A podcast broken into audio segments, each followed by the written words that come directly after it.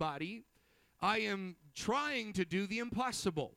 Because the Bible declares that offenses must come and heresies must come that those which are approved might be manifested. And so, in other words, no matter what you do, you can't please everybody.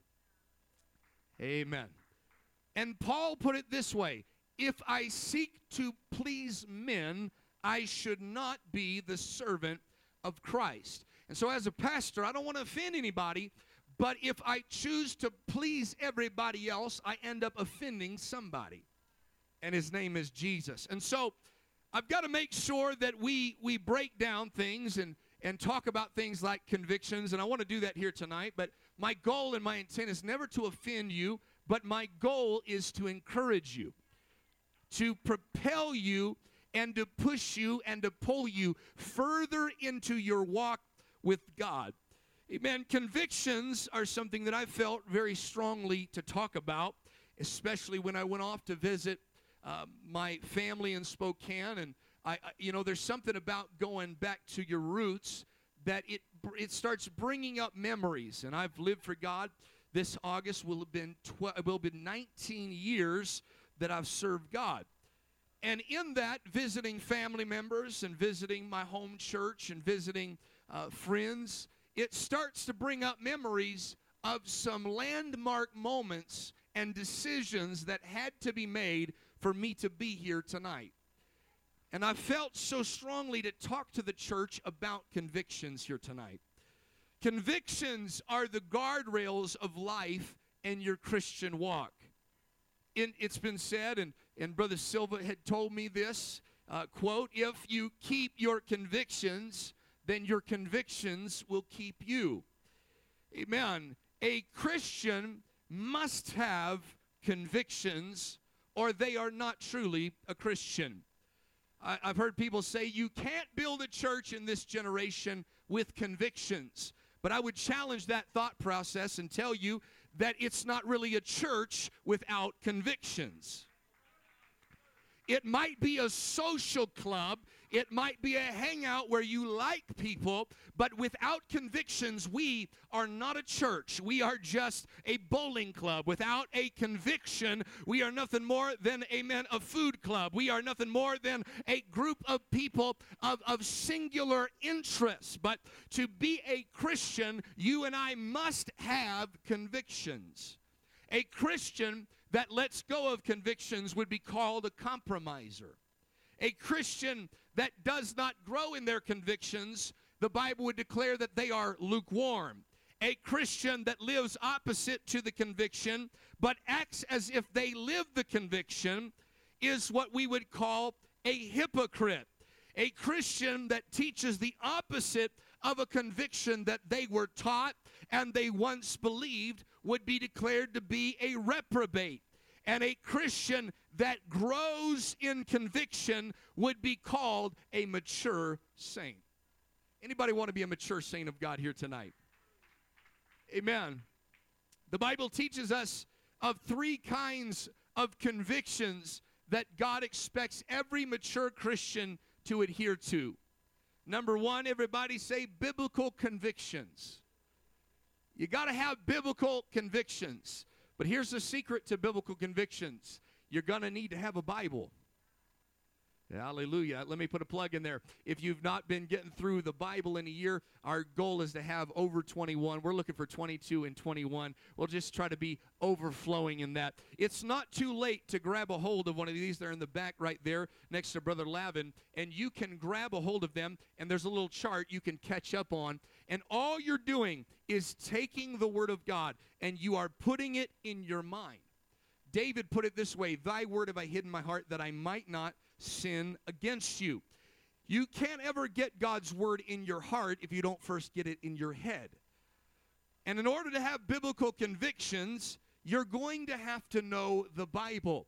And uh, it, it, amazes me how many times people want to be apostolic, but they don't want to read their Bible.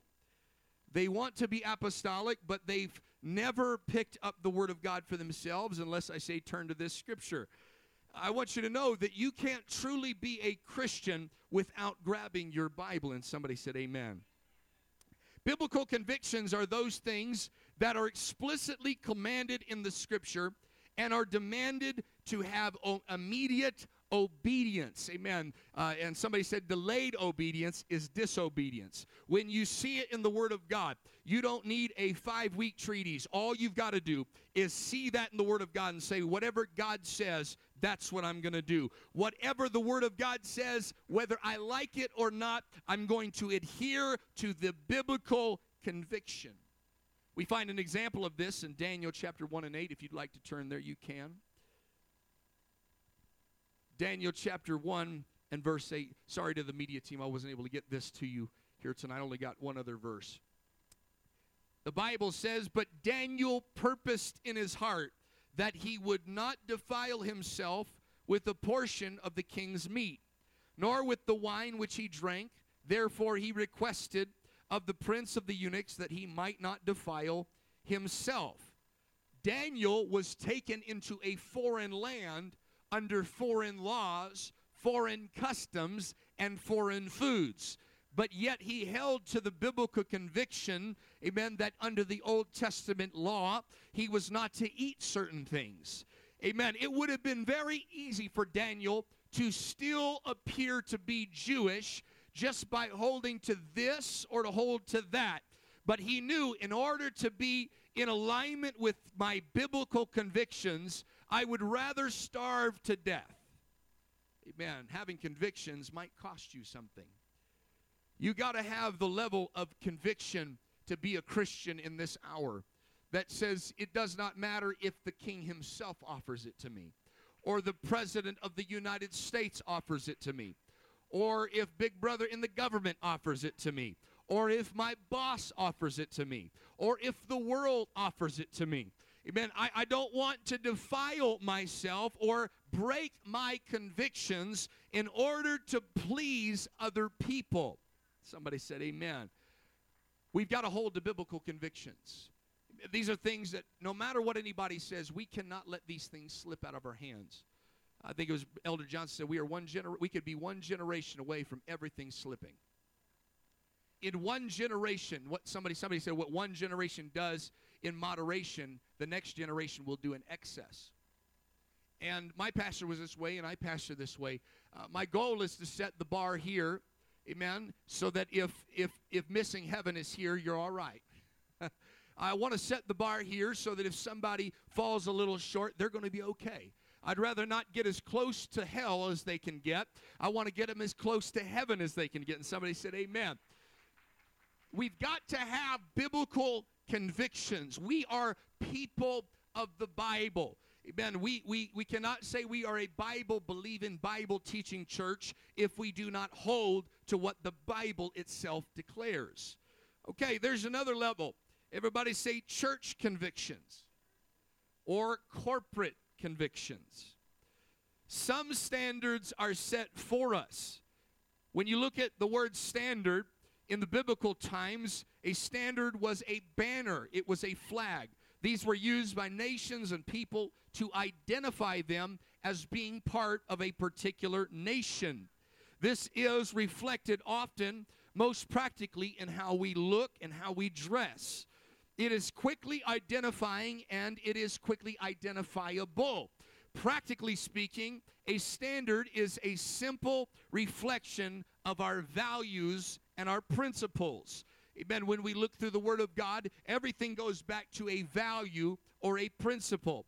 There is a large, amen, connection between our principles and our standards. We are a people of principles. These are established by spiritual leadership. Amen. And we have to look at the biblical model, the biblical principle, and we've got to apply them to modern situations. Man, these are usually understood and implemented gradually as a believer matures. And as a as a Christian, it's okay to come in the door crawling. Amen. When a child's born, we don't expect him to have a 401k. Amen. We don't expect them to, to, to be able to take care of themselves. When somebody comes into the church, give them mercy. They're growing, they're learning. Peter says they desire the sincere milk of the word that they may grow thereby. But the Word of God is seen in three different levels it's milk, it's bread, and it's meat. Amen. You got to get from the milk and you got to move on to a sandwich. And from the sandwich, you got to move on to some protein. Amen. And Paul talked about the meat of the Word of God. Some are not able to handle it, some are not mature enough to handle it. Uh, there's some folks that just come to church and they love cotton candy. They love a lot of Pentecostal sayings and and phraseology. And and and man they'll shout with that. But if you tell them they got to get up and pray well there there comes a moment where there's a disconnect. You can talk to them about stomping on the devil and they'll shout with you. But the moment you tell them they got to forgive the person that is on the pew next to them after that person just offended them now they've got a problem Amen. We're talking about convictions here tonight. Amen. These are principles that we've got to hold on to, and we've got to allow that word of God to grow in us and to help us grow. Amen. And, and it's one thing to be crawling when you are an infant, but if you are crawling at 40 years, we've got troubles and we got to get you to the doctor. Amen. If you've got if you've got speech problems and you've been living for God for a while, but you still cuss, we got to talk to you about that. It's all right if you show up. I remember when I first got saved, I, I called uh, Pastor Mayo Rick. Amen. I called him Rick. I didn't even, well, some of y'all didn't know the pastors had first names. Yeah. And I said, All right, what's up, Rick? Bleep, bleep, bleep. Okay, that's fine when I first walked in. But there's got to be a level of maturity where I grow in respect, I grow in other levels. Amen. It's one thing when I first got saved for uh, somebody to uh, punch me or hit me or uh, push me and, and I strike back as fast as possible because it was in my nature. It's another thing, amen, when I've been living for God for a while and God has changed my nature uh, and, and, and I still strike back every time somebody strikes me. Amen. There's got to come a point where I start holding to those convictions. Somebody said, Amen. Samson's a great example of this because Samson was born into his convictions. The convictions were given to his mother and father and then put onto his life. This is great for a lot of folks that were raised in church that don't always know the why behind things. We can always have a conversation. But regardless of whether you know the why or not, those convictions were passed down to you. Those traditions were passed down to you. Amen. And thank God if you had a praying mother or father, a praying grandmother or grandfather that presented the gospel to you that, amen, you had a drug problem. They drugged you to church. They drugged you to the altar. They drugged you everywhere else. Amen. To the church events and to the potluck. And praise God for that. But Samson is an example of somebody that had these, these corporate convictions that were from his household, that were given to him, that there is no explicit word in the, in the scriptures. Not everybody was called to be a Nazarite. There was a select few. In fact, you'll find it that it was something to be done by choice. And yet Samson did not have a choice in the matter. But you watch Samson's life, the convictions were chosen for him. How many convictions, amen, were given to generational Pentecost? And, and, and, and with some of that, we've got to be willing to have some flex because our methods can change, but our message cannot. Some people say the old way is the best way. I found a lot of old ways that don't work. Uh, you know, old cars don't always work better. Sometimes you need a new vehicle. Praise God. Uh, but but we cannot change the message. There's got to be a message in there that does not change, a principle that does not change. But Samson lived by this mindset. How many convictions that were delivered to me corporately are delivered to me from my church or from my family or from my heritage? How many of those convictions can I eliminate and still have power? Somebody said amen here tonight we've got to be careful of this because we will come to the level of saying, well, does that really matter? And, and, and, and the church is like a, a bunch of building blocks. I mean, anybody, anybody ever played Jenga? There's some folks play Jenga with God. How many of these blocks can I remove before the whole thing collapses? How many of these blocks can I remove from my family before everything collapses? Amen. You got to be careful when you start removing things that, whether you knew it or not, were foundational to your life. I, I've dealt with a lot of young people that they didn't understand something or agree some, with something because they were raised in church, and I tried to explain it to them, but they were not in a position to discuss it at that moment. And so they decided to walk away from God, and they started removing one block after another, not realizing that one block was holding up the other block they came to church and they, they were in church and you could see it. They were getting blessed. They got a driver's license. They got a job. And there was principles underlying their entire life. Uh, amen. There were convictions that were going through the conviction of a hard work ethic the conviction of being faithful the conviction amen these things that maybe they didn't understand at the moment but they removed the block altogether and they backslid. And i watched as they lost that job and they lost that car and everything things started collapsing around them. What happened? They didn't realize that those convictions and those what seemed like minor things, uh, those nails that were just, amen, didn't seem like a whole much in the in the board of life, uh, and they removed it, and the entire house collapsed. I feel that I feel that here tonight. Amen. We've got to be careful we don't let any of those kind of things slip. Let's lift up our hands and let's pray. Come on, let's pray for a moment because we cannot remove things, amen, and expect everything to stay the same. We cannot remove convictions and expect our lives to continue to progress. We cannot remove convictions and expect our Christianity to mature. Somebody pray right now in the name of Jesus. I don't want to be like Samson. I don't want to remove convictions out of my life. Amen. Even if I might not understand them at the moment, I want to hold to convictions. Let's pray. Hallelujah. Hallelujah. Hallelujah. I want you to notice something about Samson. Well, Pastor, I don't understand all convictions. Well, let's talk about them. Let's discuss them. Let's have a conversation over them. Samson didn't understand them. He's not allowed to touch dead things, and yet he picks up the jawbone of a donkey, thus breaking one of his convictions. He's not allowed to drink alcohol, but you see him partying with a prostitute by the name of Delilah making himself morally impure. And Samson, as a Nazarite, was not allowed to cut the locks of his hair. And, and, and, and, and she kept asking him, What is the secret of your power? Which lets us know the power was not in his muscles.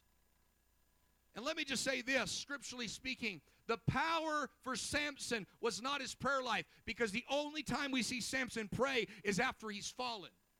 Samson's power was not in his ability to dance and worship at church because we never see him do it not one time. Samson's power was not in his ability to quote scripture because he didn't quote not one scripture. In fact, Samson doesn't even talk about God. All he talks about is his negative view of the convictions that his parents put on him. And you watch, Samson's power was not in prayer, it was not in worship, but Samson's power was tied up in the convictions that he held to, whether he understood them or agreed with them or any of that at all. Can I preach for a moment?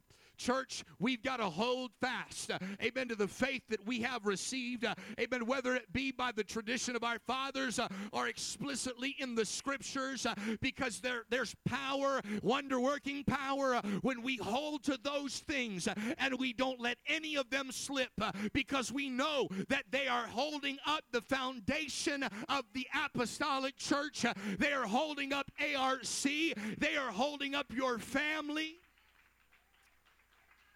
How many locks do people need to lose uh, before they lose out with God? How many convictions have to disappear before they wake and they shake themselves? Uh, and now God's nowhere around. Uh, amen. Can I preach it how I feel it here tonight? There's people that would say, well, church is optional. And so they skip enough church until church is no longer an option.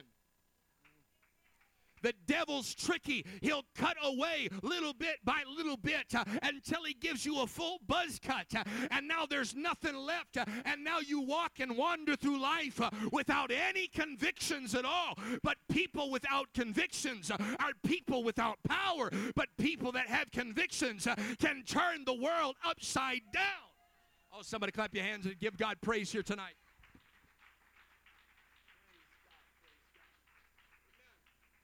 Sure we're not like Samson. Amen. Everybody say personal convictions.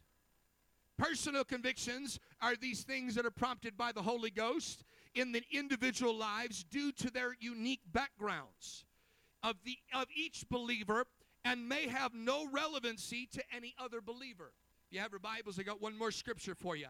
Romans chapter 14 verses 5 through 6.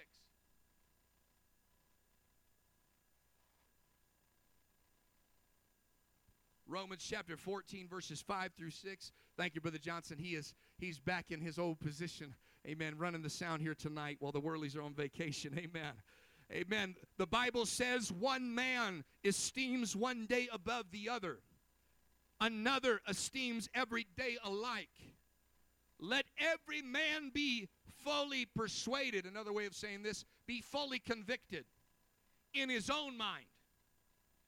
He that regardeth the day regardeth it to the Lord.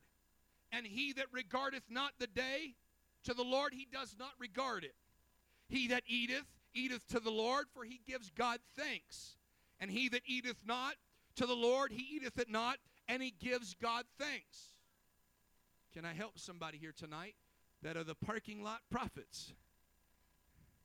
If God is speaking to you, hallelujah, it could just be that God is speaking just to you. Hallelujah. Amen. There are biblical principles and convictions, and I will do my best, amen, as your pastor to continually bring them forward, amen, as the years go on and present them to you. Here are the scriptures, uh, amen. As the pastor, I will draw lines as Moses did around the mountain, and I will say, I think this is a safe guardrail for you and for your family and for this church, uh, and I'll draw that line. Nobody else needs to do that. But because of your unique background, your unique thought process, uh, God's going to speak to you in a way that will not contradict His word and will not contradict the preaching you hear at this church. Amen. Hallelujah. God speaks to us in three different ways, in three main categories uh, the Word of God, the Spirit of God, and the man of God. None of those can contradict one another. If I ever stand up behind this pulpit and preach to you something that's not in the Word of God, and I say I heard it from the Spirit of God, amen, I want you to know I did not hear from the Spirit of God if you ever hear from the Holy Ghost to go punch somebody, shoot somebody, and the Word of God declares, Thou shalt not kill, you did not hear from the Holy Ghost. Praise God. Everything aligns itself. Uh, and I know of people that they have personal convictions that I cannot find in the Word of God, whether it be in word or in principle. I'll never teach it, I'll never preach it. Amen. I won't draw that line because it doesn't really matter. Amen. And I know people that will go around the church, not necessarily this one, but I've been in many churches that this happened, and they'll go around and they'll try to tell other people how they need to live their lives. Can I preach to you a, a, a, an example of what Jesus said? He said, if you try to take the speck out of your brother's eye, you need to first check the beam in yours. Can I be very practical here tonight? I've got too many problems in my own life to run yours. I've got too many issues in my own heart to come by and try to dictate to you every single area of your life. Praise God. I know I, I, I, have friends that are pastors and they like to be micromanagers. I don't because I believe that you have a walk with God. I trust in the fact that you are trying and striving to be a Christian or you wouldn't be here tonight. And I believe that the Holy Ghost can speak to you a lot better than I can even speak to you. And, and so if God starts dealing with you based on your paradigm and your background, uh, amen, if, if, you are convinced uh, that one day is, is better than another day, amen, whether it be a Saturday Sabbath uh, or whether it be Christmas, uh, amen, you can be convinced in your own heart and your own mind, and you can say, I'm doing this for the Lord or I'm not doing this for the Lord. Let's use a controversial subject. Everybody say Christmas. If you don't believe in Christmas, good for you. If you do, good for you. But I've seen churches split over stuff like this. Well, they're pagans. Even though they just disobeyed the scripture that says don't learn the way of the heathen. Just because you have Google doesn't mean you should use it. Praise God. If you are for it, be for it, but say this is for the Lord. I'm going to celebrate Jesus was born. If you say, I don't believe in it, for me personally, that's all right. You go ahead and, and do whatever you do. Nobody should be judging because the biblical principle is that you and I should let the other person live for God with convictions. If you have a conviction for it or against it, live with your convictions. I had, I had, I when I first got saved, I used to listen to all sorts of uh, worldly music, is what I'm going to define it as. It was pretty bad stuff.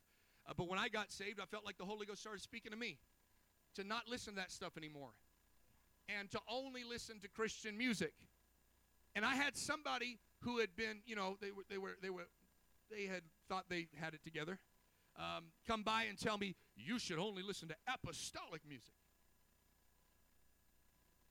I just looked at him. I said, dude, if you even understood half of what I used to listen to, you'd leave me alone.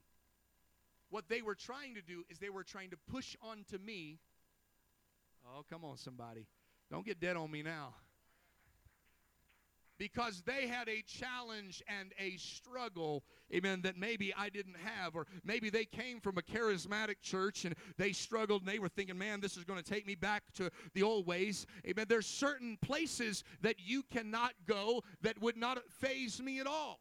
Now, we can agree there's some things that are just downright sinful. Amen. There's some things that are just not becoming of a Christian. There's certain, amen, there's certain things that we should not do because the Bible says in the principle that we should not let our good be evil spoken of. I'm not going to try to go to the bar and win people. Somebody said amen. As, as much as I want to win the people at the bar, amen, I just know that it's not a place for me to be. Now, if somebody who's an alcoholic wants to come to the coffee shop and sit down for a Bible study, I don't mind if they got a Coors Light in their hand uh, because I'm going to teach them the Word of God. But but at the end of it all, there's some places for you that are going to remind you of your past, uh, and you're going to have to say, uh, Amen. You're going to have to go with what you feel in the Holy Ghost uh, and say, I've got a conviction, uh, and I'm not going there. Uh, I've got a conviction, and I'm not going to hang out with those people. I've got a conviction. Praise God depending on your conviction. Somebody said, Amen. I got to move through this. There was a child one time that he looked at his, he was out there flying a kite with his dad, and he said, he said, Dad, if you just cut the kite loose, it'll fly. It'll have all the freedom it needs. So the dad said, Go ahead, here's some scissors, cut the string. And as the little boy cut the string, expecting it to fly away, it plummeted to the ground. And the dad looked at his son and he said, The string and the tension are what anchors it to the ground, but yet keeps it in the sky. Convictions are the anchors of our Christian existence. They are what keep us as a church and as a people flying high above, amen, the reproaches of this world. Amen. We've got to make sure that just because there's a little tension or it's a little difficult or others make fun of us, uh, that we don't get rid of that tension. Amen. Well, wouldn't it be easy, easier, Pastor, if we just, amen, let these things slip and remove this and remove that? And wouldn't it make it a lot easier if we just change here and change there? Amen. But I have a fear. Amen. Maybe it's a godly fear, maybe it's not. I'll let you be the judge. But I'm afraid that at the end of it all, when I'm trying to build an ark, uh, all I do is build a boat with holes. And when I'm trying to build a church, uh, all I do is build a club. And when I'm trying to build people that are true Christians, uh, all I do is build a bunch of people, amen, that, that, that don't really have it on the inside. Amen. I, I don't want to remove the tension, amen, and the anchoring of the Word of God and of convictions because it's the convictions that give people power. It's the convictions that cause people to fly. It's the convictions that allow people to go above and beyond. Somebody lift up your hands and magnify Him. Come on, we only have a few more minutes, but I want you to pray right now. Come on. We got to live by conviction.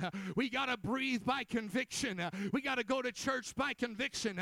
We got to go to our jobs by conviction. We got to go to the altar with conviction. We got to leave that altar with conviction. Everything's got to be done by convictions. Amen. I want to I want to end here tonight for a few more moments. And I want to bring to my, bring to light this idea and this concept. Is it a preference or is it a conviction? Everybody say preference. Although a preference is a very strong belief, it is a belief that ultimately you are willing to change because ultimately you prefer it. That's why we call it a preference. But you will change that belief under some circumstance. A preference can run into the walls of circumstance and change. The CART system here in the United States found several circumstances that would cause people to change their beliefs. This is a true test of whether your beliefs are convictions or preferences. Before, before I talk about those, I want to talk about what a conviction is. A conviction is something that you purpose in your heart. The courts say that a conviction is not something you merely discover. It is not something at which you accidentally arrive, but it is something that you purpose in your heart and it, it becomes in the fabric of your belief system. Somebody once said, crisis does not define a man. It, reveal, it reveals what that man already is. There was a, a Supreme Court uh, case that I, heard about in a podcast a few months back. Uh, a man by the name of Jonas Yoder. Don't name your kid Yoder. Jonas Yoder versus Wisconsin. Jonas Yoder was an Amish man and he was fighting the school district. It made its way all the way up to the Supreme Court, and the Supreme Court defined five basic pressures that the courts use as a test of whether or not something is a belief that is a conviction or if it's a belief that is a preference. If any of these pressures causes you to change your belief, then all you have is a preference and not a conviction. Conviction was defined as something that a person holds to that can't be swayed in these five areas. Everybody say peer pressure.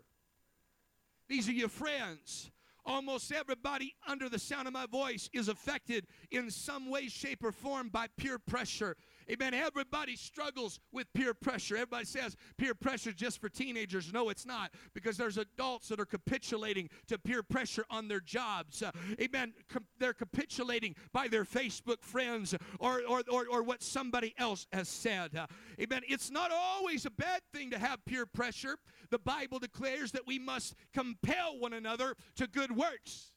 Some peer pressure is good because some peer pressure is going to cause you to get convictions, where other peer pressure is going to cause you to lose convictions. When it comes to matters of faith, the changing of belief because of peer pressure should not happen. If this does happen, it proves that your belief was not a conviction, it was nothing more than, amen, a preference. Number two, everybody say people pressures. Everybody say family pressures. Everybody say societal pressures. The court says that if family pressures are societal pressures, or people, amen, that are surrounding you, uh, amen, can cause you to change your beliefs, uh, then they are not convictions. They are just preferences. Uh, if and, and, here's another way of looking at it. Uh, if you require other people to stand with you, uh, then all you maintain is a preference uh, and not a conviction. But a conviction says, uh, I don't care if the world stands against me or with me, I'm going to stand my ground as I preach on Sunday. Is anybody a Christian, amen, that can say, I'm going to stand my ground uh, whether anybody else does or not? Uh, I'm going to be apostolic uh, whether my family does it, whether my friends do it, or whether you do it. I made it up in my mind. I'm apostolic not because it's preferential, amen, because I've got a conviction that I'm going to be a Christian in spite of what anybody says. Somebody clap your hands and give him praise. Number three, everybody say lawsuit. Everybody say money. Whether it's a loss or a gain. The Bible declares we've got to be careful and watch out for filthy lucre. We cannot be bought. We cannot be sold. The church of the living God is not for sale. Let me say that again. The church of the living God is not for sale. Well, if you just change a few things around here, well, there's some things probably could be changed, but not that. And so, ultimately, we're going to stand firm. Amen. Because we're, we're trying to build a, a, a church, not a club. We're trying to build an apostolic church, not a charismatic church. And I want people to be here. I really do. You, you got to know my heart. I love people, uh, but some people think that loving people means that you, you don't challenge people. But in order to love somebody, you have to be willing to challenge them. And if it's going to take somebody closer to God, we ought to challenge one another. Amen? But some people think that they can buy their way in or buy their way out of the kingdom of God. But the, but the Bible declares that the kingdom of God is not purchased with money. You can't purchase it with money. Uh, this this happens. In fact, you'd be shocked how many people. I'm thankful for uh, the external board that we have and our internal board of elders in this church. But there are churches that are dictated. Uh, basically, well, uh, I bought the toilet seat, so we should paint the wall color this, and the, there's just all these fightings and bickerings and and and, and now well we should change this. And they they they use some sort of sway. This is why i made the personal decision. I don't have a clue what anybody gives because quite frankly i'm going to treat everybody the same. Amen. Because i've made it up in my mind i will not be bought. So you, if if it comes down to it, I hope it doesn't, but you can take your money and run. Amen. Because what we're going to build is an apostolic church. Somebody shout, Amen. Because it doesn't matter. Somebody could walk in and say, I'll buy Apostolic Revival Center, a brand new building, cash, you can have it, no big deal, but you're going to have to change your convictions. If I changed our convictions, it was not a conviction, it was nothing more than a preference. And a church without convictions is not a church. Uh, amen. I want to tell you, we are going to be a church that holds on to convictions. We're not going to be mean spirited. We're not going to be cruel or rude, but we're going to hold on to convictions. Uh, amen. And I'm going to preach uh, full of conviction, not of words of man's wisdom, enticing people and trying to get people to come on to my side so that there might be some sort of gain. But what I want to do is I want to gain Christ. what I want to do is gain souls that that are really going to make it to heaven. What I want I'm not interested in filling up the whole church with a bunch of tares and a bunch of goats. But what I want to do is fill up the church full of fruit and full of sheep and full of wheat and people that are really going to make it. Somebody ought to clap your hands and give God praise. Number four, everybody say jail. In America, we look at this and scoff at it. But even this last year, one of our own brethren went to jail. Some people mocked him. But he went for his convictions. Amen. Uh, don't judge anybody either way. Everybody say freedom. You know, freedom's become idolatry in America. Well, I'm free. Paul said, all things are lawful, but not all things are expedient.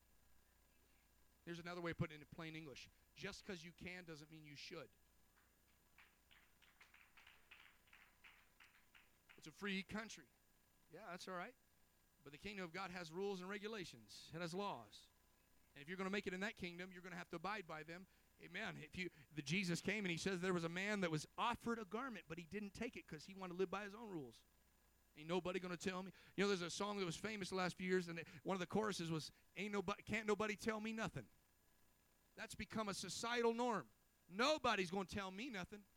But what happens is they think they're living in freedom, but ultimately they're living in spiritual bondage. But when we talk about convictions, one must be willing. This is what the court system of America said. The Supreme Court, the highest court of the land, this is their way of defining a conviction versus a preference. Uh, one must be willing to go to jail for a belief. Uh, amen. In order to do that, it must require an important element. You must have a greater regard for what you believe than you have for yourself or for your own comforts. Uh, we find this in the scripture and in foreign countries uh, more than we find it here in America. The apostle Apostle Paul spent a great amount of time in jail all by himself. Uh, the suffering that he endured must have been, amen, a nightmare. Uh, but he was willing to stand with his convictions uh, in spite of what anybody said, in spite of what anybody thought, because he knew that my convictions mean more to me than my own personal comforts. And although I could get out of this jail by saying the right thing,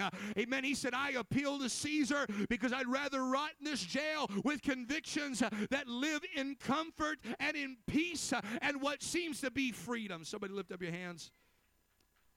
Amen. Let's stand across the building and let's lift up our hands. Come on, let's pray. Thank you for your attention here tonight. We've got to have convictions, church. This is why God's been moving in such a powerful way, even over the last little bit, because I believe that people are taking these words and they're applying it to their life. And they're saying, God, I don't want to just have preferences, I want to have convictions. Number five. Everybody say death. The final thing the Supreme Court said what defines a conviction over a preference? And Yoder won. Because after he lost his farm, after he lost all his money, after he was he was shunned by his own people, after all of this, this man went to jail. And they said even if we gave him the death penalty, he would take it. They ruled in his favor. And they defined it out. This man does not have a preference. He has a conviction. The question's been asked if you were accused of being a Christian today, would there be enough evidence to convict you? Let me say that again. If somebody, say, say we're in a foreign country, the SS comes knocking, would there be enough evidence in your life for them to definitively say, definitively say that person's a Christian? Or was it just a preference? If you can't live for it now, you would never die for it. I, I know of some people that have this weird ideology. When the Antichrist shows up, I'm ready. They got their beans, their rice, their guns, and their bunkers. I lived in the Northwest. I have a few people, Apostolic Church down the road, that were like that. Oh, they were ready. They were ready with their bunkers. But yet, when it came to living it in front of their neighbor, If it came down to it, let me just ask this. We have the right to assemble. Right? And this last year, obviously it was a it was a it was a unique scenario.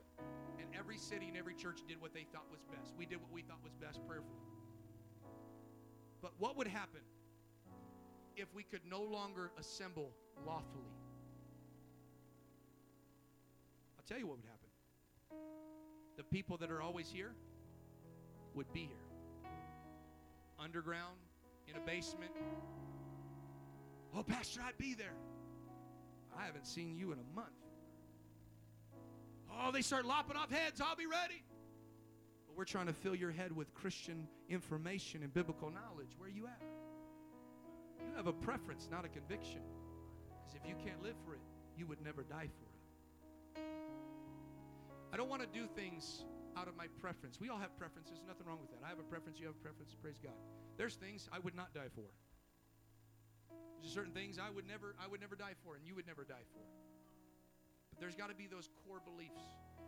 Those convictions we hold, whether they are biblical, whether they are corporate, or whether they are personal and God gave it to you.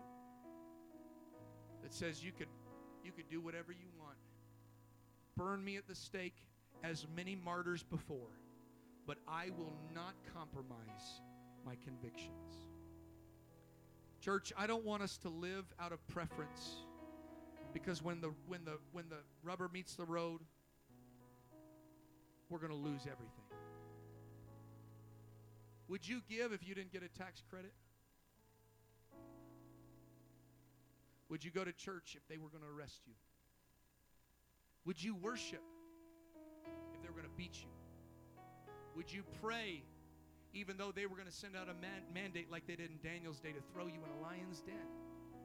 Will you refuse to bow to a lost and dying world like Shadrach, Meshach, and Abednego, even under the under undergoing through fire that's been heated up seven times, whether God delivered you or not?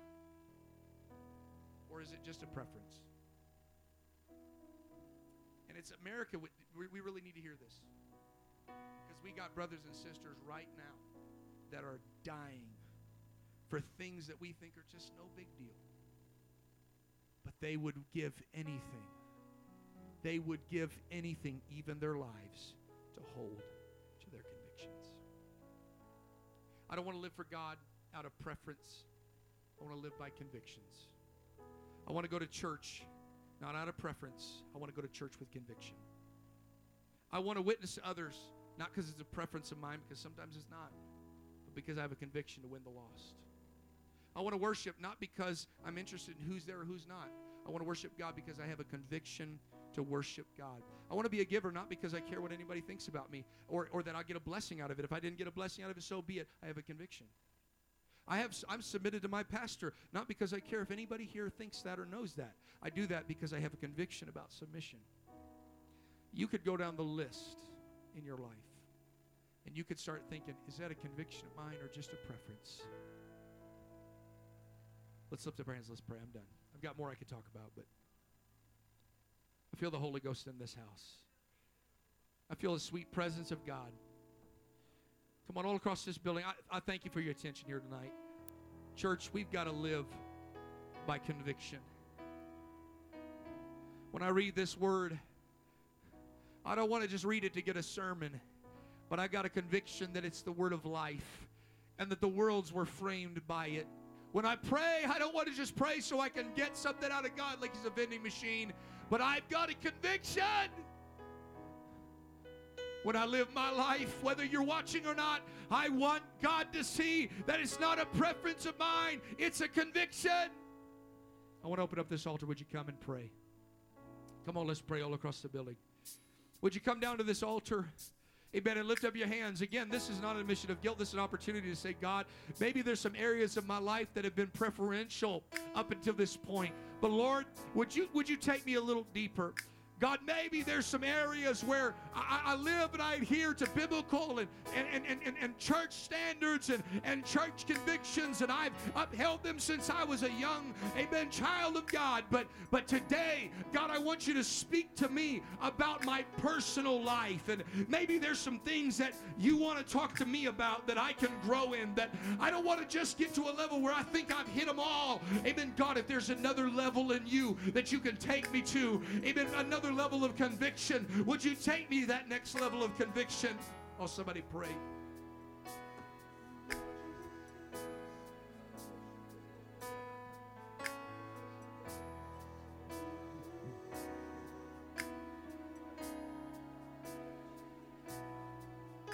Come on, I will be saved.